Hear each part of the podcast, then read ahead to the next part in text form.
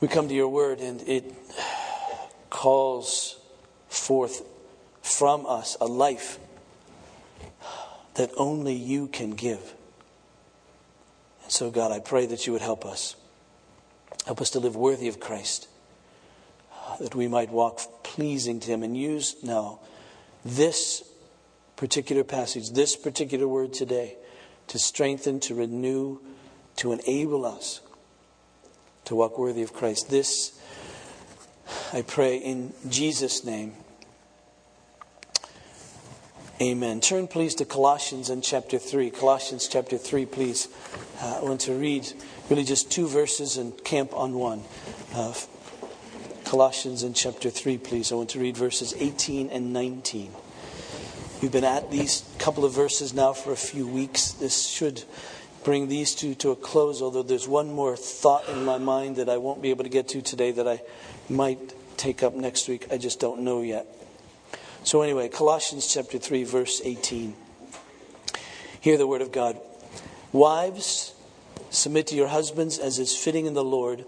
Husbands, love your wives and do not be harsh with them. I want to take up this verse 19 if God will help us. God will help me. Husbands, love your wives and do not be harsh with them. It's funny, these two things. Why is it that God would want to tell husbands to love their wives. Shouldn't that be a no brainer? I mean, can't that go without saying? And secondly, why does he add in the midst of that that we shouldn't, husbands shouldn't be harsh with their wives? So I want to take up those two points uh, today. This, this idea of husbands loving their wives. In, in some sense, yes, is a no brainer, but if you look down through history, you realize that husbands haven't always loved their wives. There have been all kinds of views of husbands still held in these days in various ways that wives, women are simply property or that it's all right in some cultures and has been throughout history for men, for husbands, to have mistresses for their pleasure, and their wives bear children and take care of the household, but they sort of go off and wander out. And while in our culture that isn't so accepted, uh, so to speak, in that particular way, how much infidelity is there in the context of marriage? Do not men still need to be called back to loving their wives. And it seems that love, even love in the context of marriage, can be rather cheap in every culture, most especially in our day, so that it can be fallen into and out of, it seems, almost on a daily, if not hourly basis. And thus, that kind of marital love might need to be commanded again, most especially because this kind of love is the kind of love that Christ has for the church. We read in our responsive reading this morning that husbands are to love their wives as Christ has loved the church. And that is because husbands are head, the head of their wives. Notice how Paul puts it in um, Ephesians 5 Verse 22 Wives, submit to your own husbands as to the Lord. For the husband is the head of the wife, even as Christ is the head of the church, his body, and is himself its Savior. Now, when we, we look at this, we realize that there's some sense in which, which, which husbands are, are related to wife as Christ is related, is related to church. And we get this sense too in this Next to the last verse in this section, verse 32, this mystery is profound, and I'm saying that it refers to Christ and the church. The mystery of marriage isn't that wives submit to husbands or husbands are head of their wife. The mystery is all of that points to Christ. The mystery is that God has laid that out in such a way, marriage, so that people would see the love of Christ and see the love we're to have for Christ in this institution, in this relationship of, of marriage. If, if you think about the Garden of Eden and you, and you realize that God made Eve for Adam. And as a person who officiates at lots of weddings, I always wonder about that one. What was that one like with Adam and Eve? Who gave the bride away? God did. He says, She's your bride. I want you to be her head. I want you to lead her and protect her, provide for her. Watch out for her, care for her. Ah.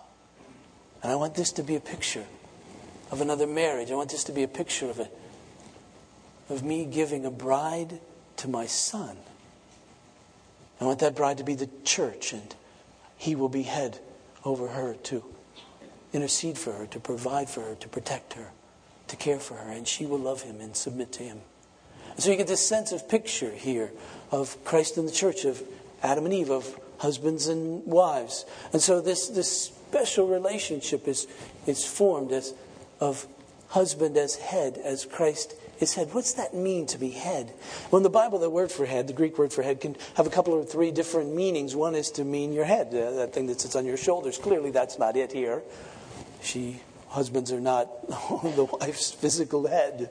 Good thing. Um, second, it could mean source. We use the expression of, of the head of a river, for instance, as the source out of which the rest of the river flows. And, and you get a sense that, yes, Adam was Eve's head in the sense that she was made from him. But there's a, another sense, a more, more predominant sense, and, and we can see that as Paul writes to this church in Ephesus as he describes Jesus, for instance, in Ephesians chapter 1. And uh, uh, we read this, uh, if I could just pick up in verse 22.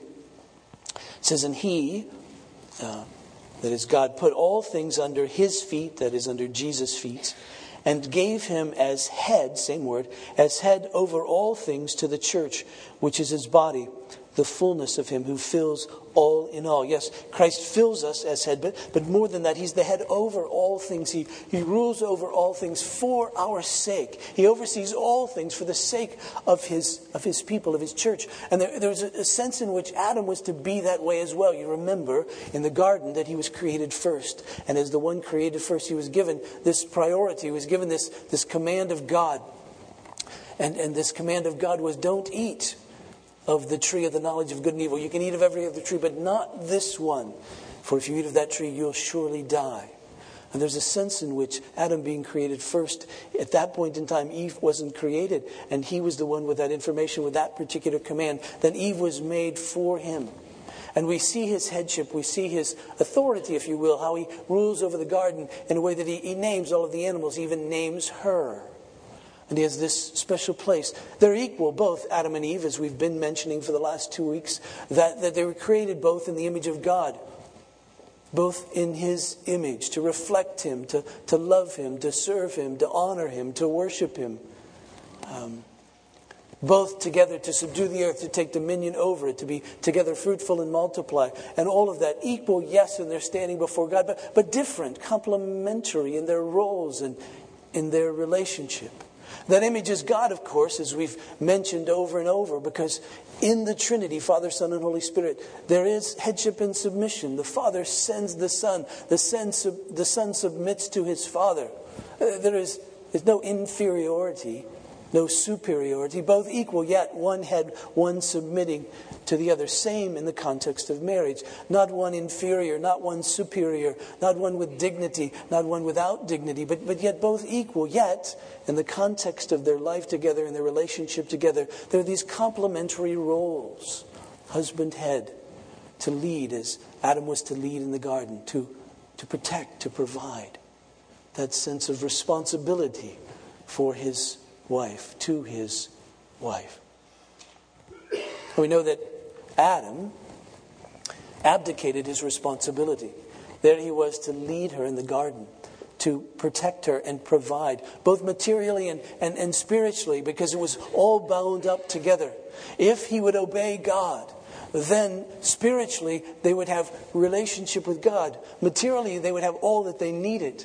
If they would disobey God, then, then death would come. Physically, there would be issues. Spiritually, there'd be issues. They'd be separated from God. So, so here it rested, you see, on Adam as, as head of the garden and head over, head of his wife. And he abdicated that responsibility. When Satan came into the garden, Adam should have kicked him out. When Eve came to him and said, Eat of this, he should have said, No. But he didn't. And in abdicating his responsibility and abdicating that authority and abdicating his leadership and abdicating his place in her life to protect and provide, then sin entered, death entered, and spiritually and materially and physically, everything was turned on its ear. And now Christ comes to redeem. And he says, I want to redeem my people. So he does. And, he, and he, he, loves his people. And he gives himself for his people. And he loves us as his very own. And, and we see the lengths to which Christ went in his, in his love for us. He, he sanctified us. That is, he set us apart to be his. It's as if he, he, he put his gaze upon us. And he says, I want that one and that one and that one and that one. I'm going to court them. I'm going to make them my own. He sets us apart to be his, cleanses us so that we can be his for the very purpose that we would be a radiant bride, that we would be beautiful, that we'd be lovely in every kind of way, fitting for Him as husband, you see.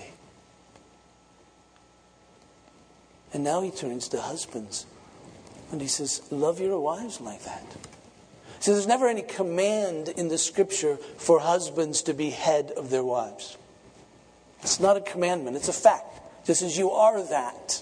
So, since you're that, here's how you express that. The way that you express being head is to love your wives, husbands, as Christ has loved the church. I, I have to point this way today, don't I? love your wives. Love our wives as Christ has loved the church. That's what we're that's what we're to do. And in loving, therefore, we realize that we're responsible to her, to lead her, to protect her, to provide for her. That's the call of a husband for a wife. Now you'll notice there's another passage. Turn to 1 Peter quickly, 1 Peter in chapter 3.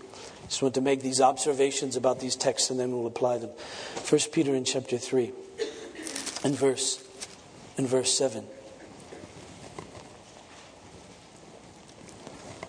Peter writes, likewise, husbands, live with your wives in an understanding way, showing honor to the woman as the weaker vessel, since they are heirs with you of the grace of life, so that your prayers may not be hindered.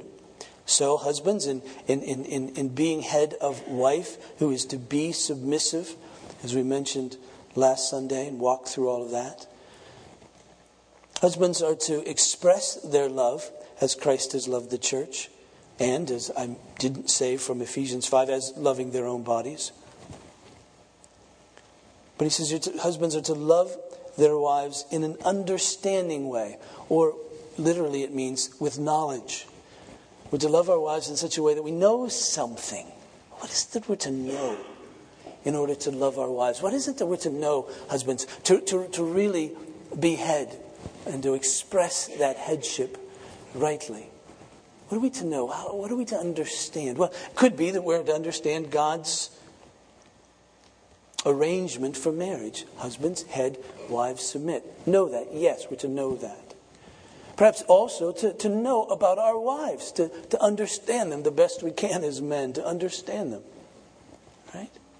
To understand her goals, to understand her passions, to understand her, her gifts uh, perhaps it is to understand in some sense how it is that God has made women different than men. To have a sense of understanding of love your wives in an understanding way. But, but, but he goes on to kind of lay and, and unpack this for us. He says that husbands are to show honor to their wives. So that tells us something already. That we're to honor our wives in a particular way. We're to not demean them, not to enslave them, but to honor them as the weaker vessel. that's got many a preacher in trouble. That little expression. What does that mean? As the weaker vessel. One of two things. One, physically weaker not intellectually weaker, not, not emotionally weaker, but, but, but physically weaker. There's a sense of, of men being stronger physically than women generally. Now, there's, there's a continuum here. There are some women stronger than some men. That's simply true. But on the whole of it, when there's a tennis tournament, the men play and the women play. I mean, there's a difference here. We understand that, that difference. And so there's a physical strength difference, men and women. So, first of all, understand that fact. Understand, therefore, husbands, that you have a particular place in the life of your wife to protect her physically because you're stronger. And so you should, and even if she isn't stronger, you still have a place. Uh, if there's a burglar in the basement, husbands, even if your wife is a black belt in karate, you go first. No man, no husband would ever, you know, even if you're a Reepicheep, isn't that that little mouse's name in, in the Aslan stories? You know, there you go. Uh, you might look small, but you should talk big when you're with your wife, right? That's just the way that it is. So you have a, a sense of protecting her physically as the weaker vessel. And, and that should be always, always in your mind. Um, and I encourage men to go through various disciplines and habits, even though your wife doesn't need you to open the door. She's capable of doing that. She's physically strong enough to do that. But it's a reminder to you. It's a reminder to her. No, I'm here to protect you. I know you don't need me to do this, but, but, but, but to do it, you know? Uh, carry the groceries, carry the heavy loads, even if she could do it better, you know? Um, work at that jar on the mayonnaise lid as long as you can, even if you have to, to break something to open it. I mean, just do that, right? Um, uh, carry your books. Don't carry your purse. it's way too heavy. Uh, but, but walk on the side of the road that's closest to the street, just to say, I'm here to protect you if some car goes off the road, you see. Do those kinds of things just as a reminder to you, as a reminder to her. Yes, I understand my place. I know you don't need these things, but, but these things are still good because they're cultural reminders, they're reminders to me. Let me do these things for you so that it can be a reminder to both of us this calling that I have, so I don't abdicate that. You know, men get careless, and, and all of a sudden wives start, you know, um, chopping wood and stuff. And, and, and, I shouldn't have used that as an example because you're probably doing this. You know what I mean. So, we get careless on those things that maybe don't mean anything at all. And we forget, oh, yes, I'm to protect physically. Not only that, there's this sense that I shouldn't take advantage of my physical presence. I shouldn't take advantage of my physical strength in order to make my wife submit. It's interesting that in Colossians, all that, all that Paul adds there, husbands, love your wives, don't be harsh with them. Why does he have to say that? because of the, the physical differences between husband and wife, husbands and wives, most generally is such that just the physical presence, his physical strength, could enable him to force his wife to do certain things, to think certain things, to behave in particular ways, just by harshness. And Paul's saying, remember, give her honor. Peter says, give her honor as the weaker vessel. Don't be harsh with her. Don't take advantage of your, of your physical presence. That isn't manly. That isn't what being head means. But then there's this second thing that we understand in the context of wives in this weaker vessel, being weaker in the partnership, being in a weaker position. Weaker in a sense, as, as God has established this arrangement of marriage, of headship and submission. God has said to the wife, be submissive to your husband. That puts her in a vulnerable position. That puts her in a very much of a trusting position to be there. I think if I were a wife, I would say to God, okay, I'll be submissive. Just don't tell him. Because, because once he knows, can I really trust him? And so, so, so God is saying in this weaker vessel passage, I think, husbands, don't take advantage of this situation, but understand the huge responsibility that you have. This isn't just a, a cavalier thing that you're the head, it's huge. In a very real sense, your wife's life and well being is in your hands. Not in an absolute way. God is sovereign over all things, obviously. She's related to Him. He will protect her. He'll provide. He'll care for her. But He says the means by which I'm going to do that, the means by which I desire to do that, is through you, husband. So, so, so understand this position. She's vulnerable. She's dependent upon you. When you make decisions, when you live your life, you live it in such a way as to know that she is vulnerable. She's trusting. If you go down the tubes, she goes down the tubes. If you prosper, she prospers. So understand that's the place you're in. So honor her. Treat her delicately. Because you see, you see, God has put her in this position. And then Peter goes on simply to say, and oh, by the way, do all of this so that your prayers may not be hindered. That is to say, if you don't love your wives like this, then there will be a disruption in your praying. It could be a disruption in your praying that your prayers are hindered because you won't pray. Because someone who lives like this, who treats his wife improperly, is no doubt an arrogant man, thinking that, that he's sort of God and he doesn't really need God. And so your prayers will be hindered. You won't be praying. But secondly, how can you have confidence before God as you intercede for yourself, as you intercede for your family, if you're not treating your wife rightly? You know, John speaks of this in, in 1 John in chapter 3, uh, verse 21. He writes, Beloved, if our heart does not condemn us, we have confidence before God. And whatever we ask, we receive from Him because we keep His commandments and do what pleases Him. If a husband is not loving his wife well, he will have no confidence before God when he prays. And his prayers will be hindered. In fact, my sense is whatever it is that he is praying, God will hear blah, blah, blah, blah, blah. I repent. As the Holy Spirit intercedes for us, the way the Holy Spirit will be interceding in the midst of all of our praying, no matter what our requests are, the, the, the Spirit's going to be saying, Oh, yeah, he's saying a bunch of stuff, Father, but what he really needs to do is repent and the father will say, Okay, call me when he repents. Right? Your prayers will be hindered. Now, that expression, man, should put fear in our souls. The expression that our prayers could be hindered should put fear in our souls. Because to think that we're in this alone, to think that we're in a situation where God has called us to be head and, and, and we can't call upon Him should make us realize that we'll be totally, totally, totally incapable of anything good.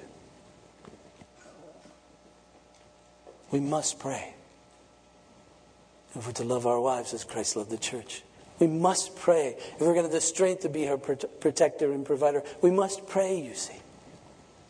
And so, so what does this really mean that a husband is to be head of his wife? Well, again, he's to, to lead. He's to take the lead in, in this, these ideas of, of material and physical and spiritual protection and, and provision in material provision. A husband is to understand that it's his role to provide for his wife, to provide for his family. It doesn't mean she can't work outside the home. The Proverbs 31 woman made money and was a very prosperous woman and all of that. But her husband would have known that no matter what she was doing, it was ultimately his responsibility to make certain that she was cared for, she was provided for, and, and that, that he would never encourage her in any of her business dealings that would, that would take away from her, her calling as wife as mother, as nurturer, that it wouldn't supersede any of that. And that he wouldn't, he wouldn't allow her, if you will, he wouldn't encourage her to make money if it just caused him to be lazy and to abdicate any responsibility he would have for that. Doesn't mean she can't work outside the home. Doesn't mean she can't make more money than he does, given what her skills in the marketplace must, might be. But he knows, every husband knows. The bottom line, it depends on him. He's the one who's responsible to make certain that she is materially cared for and his family. Thus is true with spiritual provision as well. It isn't that he's Christ to her. He's not. It isn't that he's our Savior. It isn't. It isn't that, that, everything that, that comes from Christ to the family is mediated through him necessarily. No. No, she's her own person. She, she comes to Christ. She is, she's an heir, a joint heir, as the passage in 1 Peter says, but, but the husband knows that he's been placed in a particular position with a responsibility to live his life in such a way that his wife is protected spiritually. He's to take that lead. In some families, it means that husbands then say, Well, let's read the scripture together. Let's pray together. Let's have this devotional time together as husband and wife and family.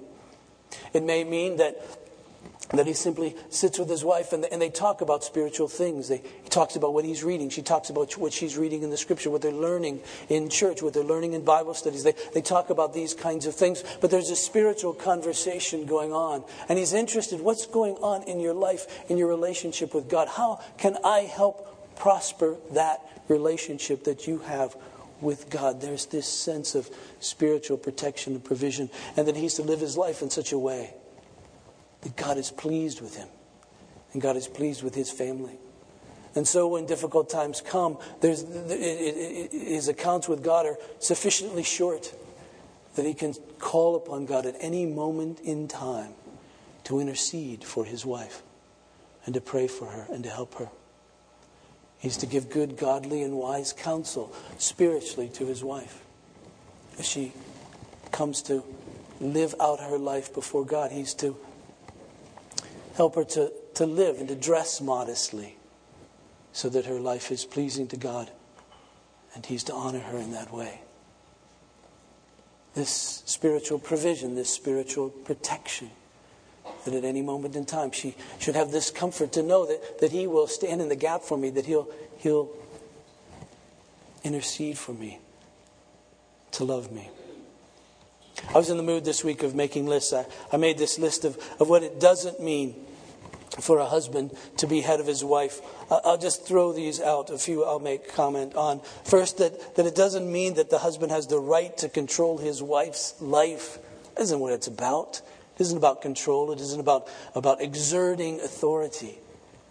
It's about honoring one's wife and freeing her to be the woman that God has called her to be. It doesn't mean that the husband makes all the decisions. What a foolish man to make every decision when you have a wife who understands life.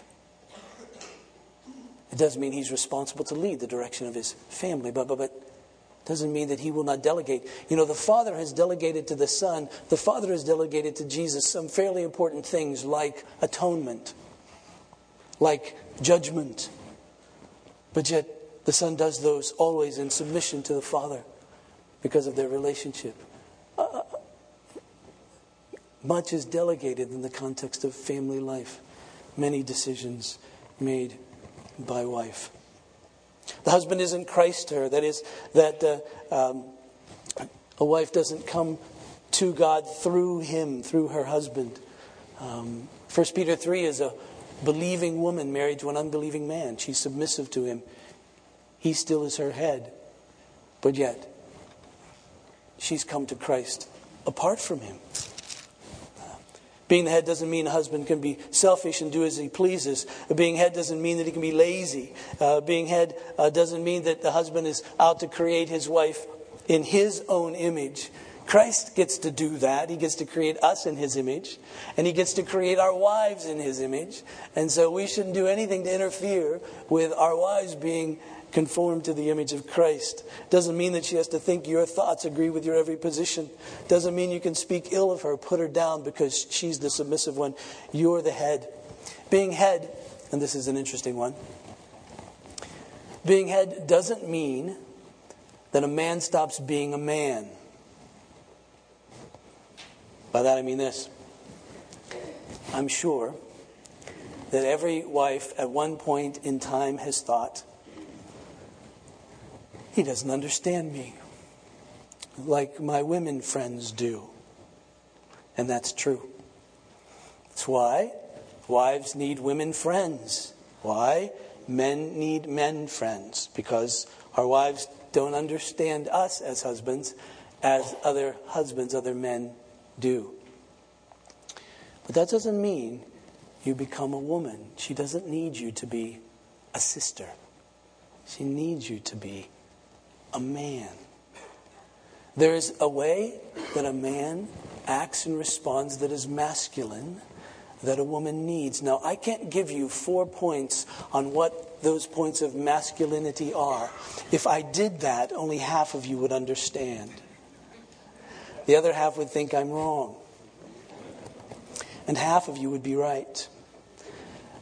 I don't know which half. But we all know what that means. A woman needs a man.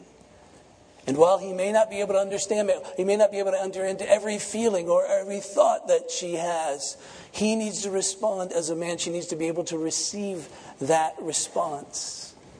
Because he will respond, yes, gently, yes, tenderly. This doesn't mean that men get to be Neanderthals, that men just simply need to, to, to swashbuckle their way through life. But it means in his masculine gentleness in his masculine tenderness, there will become through that more than, oh, poor baby. What will come through there is, I love you and I'm standing here with you to protect you, to care for you, to provide for you. You are not alone. And that must be there, you see. It doesn't mean that we become women in order to love our wives and to be head. A woman needs a man. A man needs a woman. Not only that, but it doesn't mean, to be head, that a husband affirms everything that his wife desires. In the same way, we said that women don't submit to sin.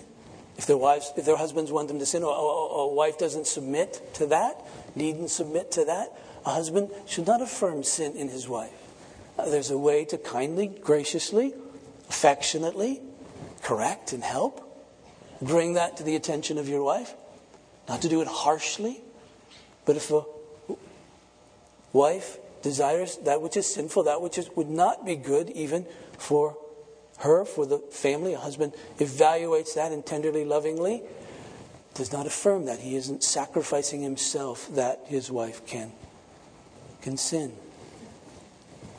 Um, and not only that, but the place of head doesn't take the responsibility of his wife to develop her own spirituality, her own spiritual life. While he can pray for her, he cannot pray her prayers for her. She still must pray. While he can study with her and share what he is learning, still he can't do her study for her of the scripture. While, while he can exercise faith on behalf of her, he can't exercise the faith that she must exercise as a follower of Christ. She just doesn't simply rest in him in that sense. She rests in Christ, and she must pray, and she must mature. She must study. She must mature as a follower of Christ. She must be obedient in her own life. I was thinking recently and just for my own life. I don't usually share these things because I don't like being held accountable. And once I share them, then the cat is out of the bag. But I wrote these things to hope I can read them about for me what it means to be head.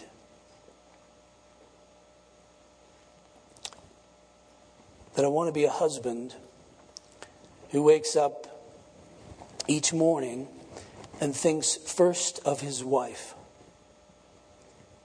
Have I done all that I must do so that she's ready to face this day?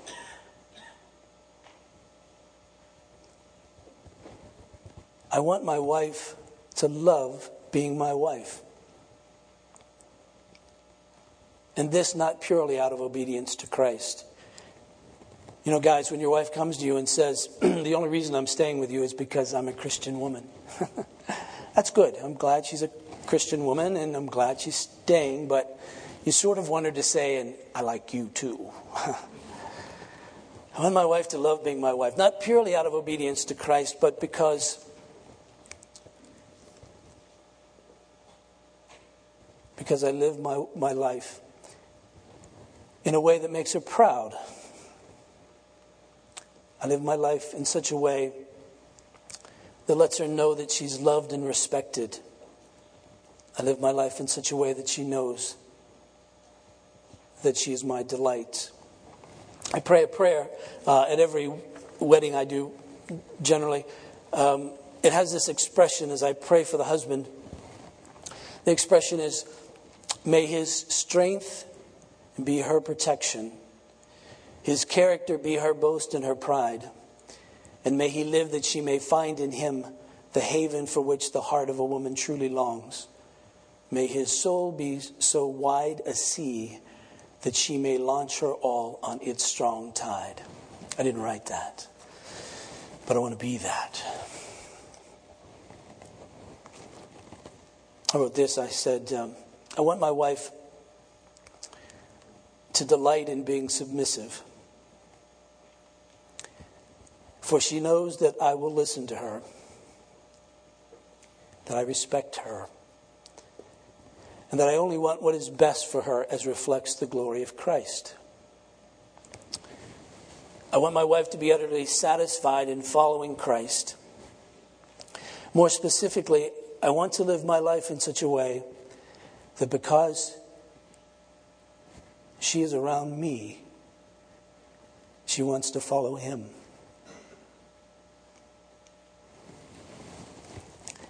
I want my wife to be so secure in my love for her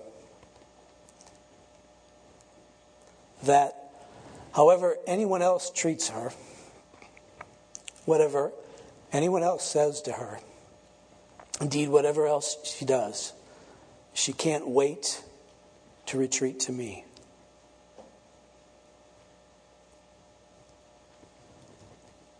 I want to live my life so that she is equipped to take on all that will come her way, knowing that I stand ready to put myself between her and danger, be it physical or spiritual. Hmm. You can get the tape from the second service. I'll read those a lot better. Yeah. So, how can this be? How, how can any of us even hope to be that? How can any man? First of all, I think this that husbands must understand that God is with us. That which He calls us to, He will equip us to do as we depend upon Him. We have the example of our Lord Jesus Christ, which is a great example, but, but, but it's also intimidating. I mean, it's a Jesus. We're supposed to be like Him.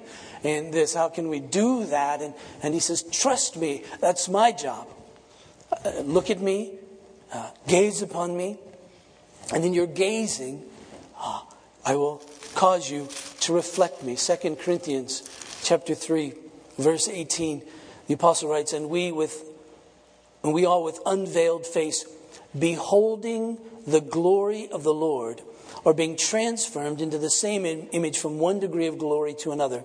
For this comes from the Lord who is the Spirit.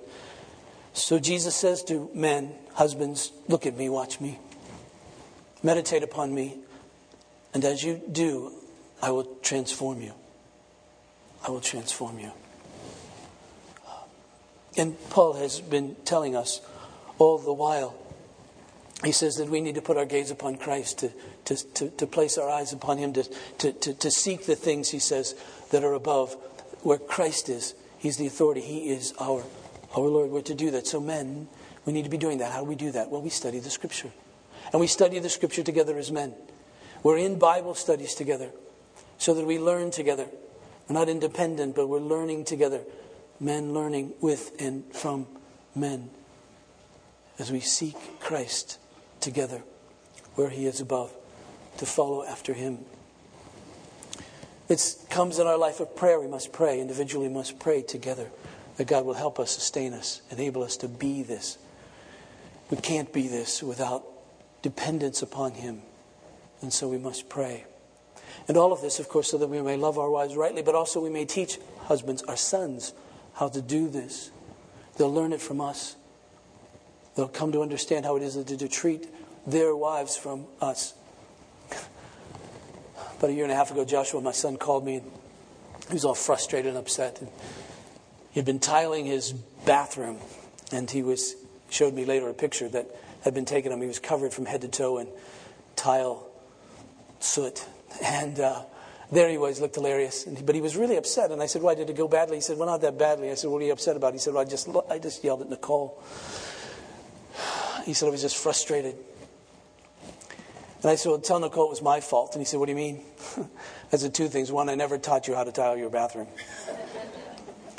I pay for those things. I said, However, I did teach you to yell at your wife when you're frustrated. I'm sorry. My sons will learn from us. Now, he has enough sin in himself that even if I didn't teach him that, he'd probably pick it up along the way. But you know what I mean. So we must, you see, love our wives.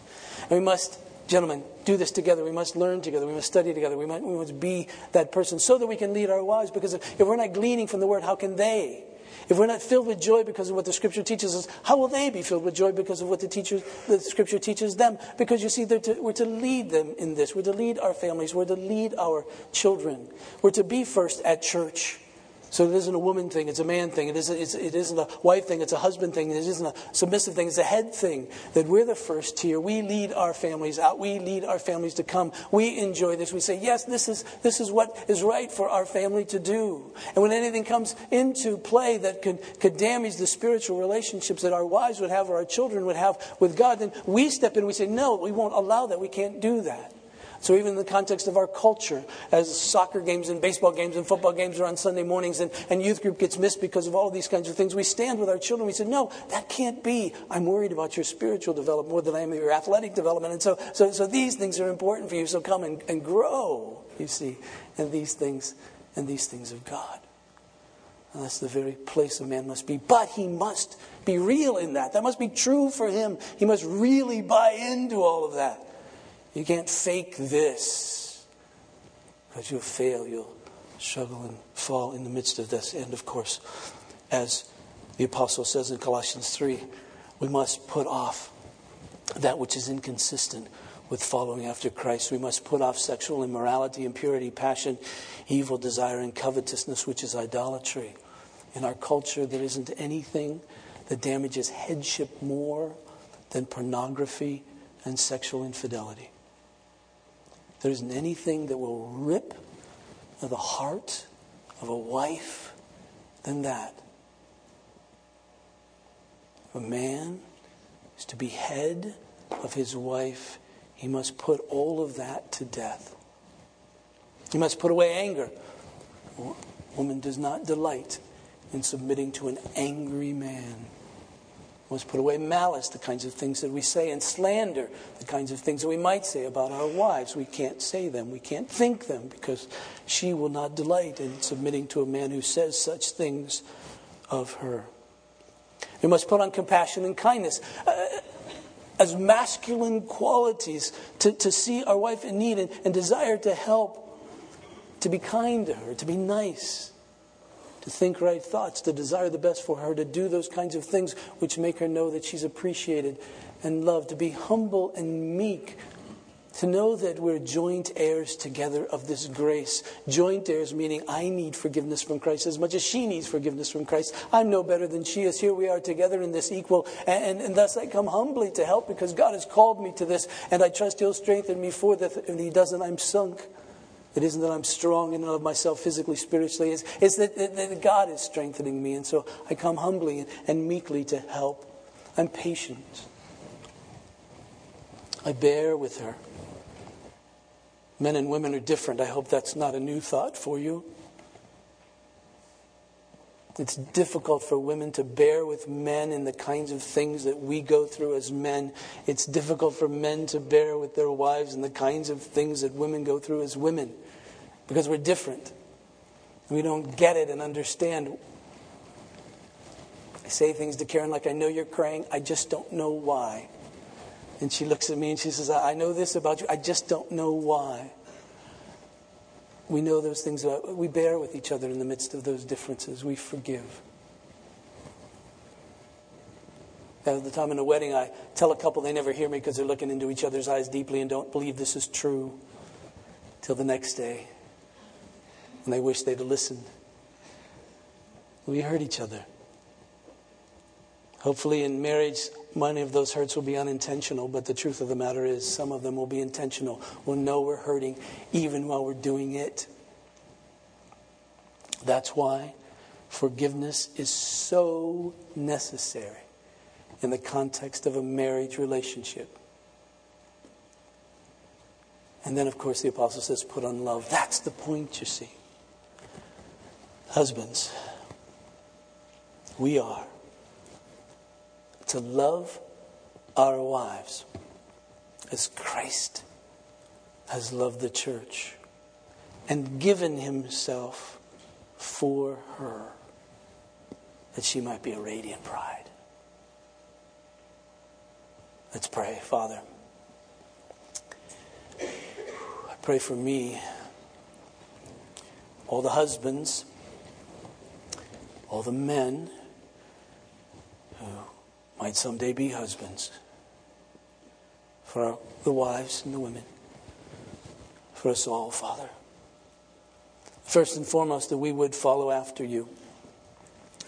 That would be our heart's desire, married or not. And Father, for husbands, most especially, I pray that we would follow after you.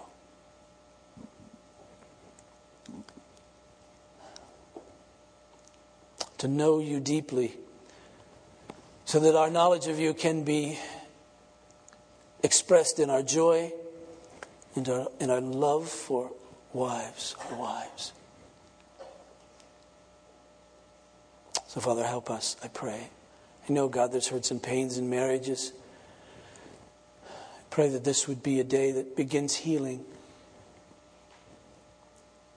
That husbands who have not been loving rightly would repent.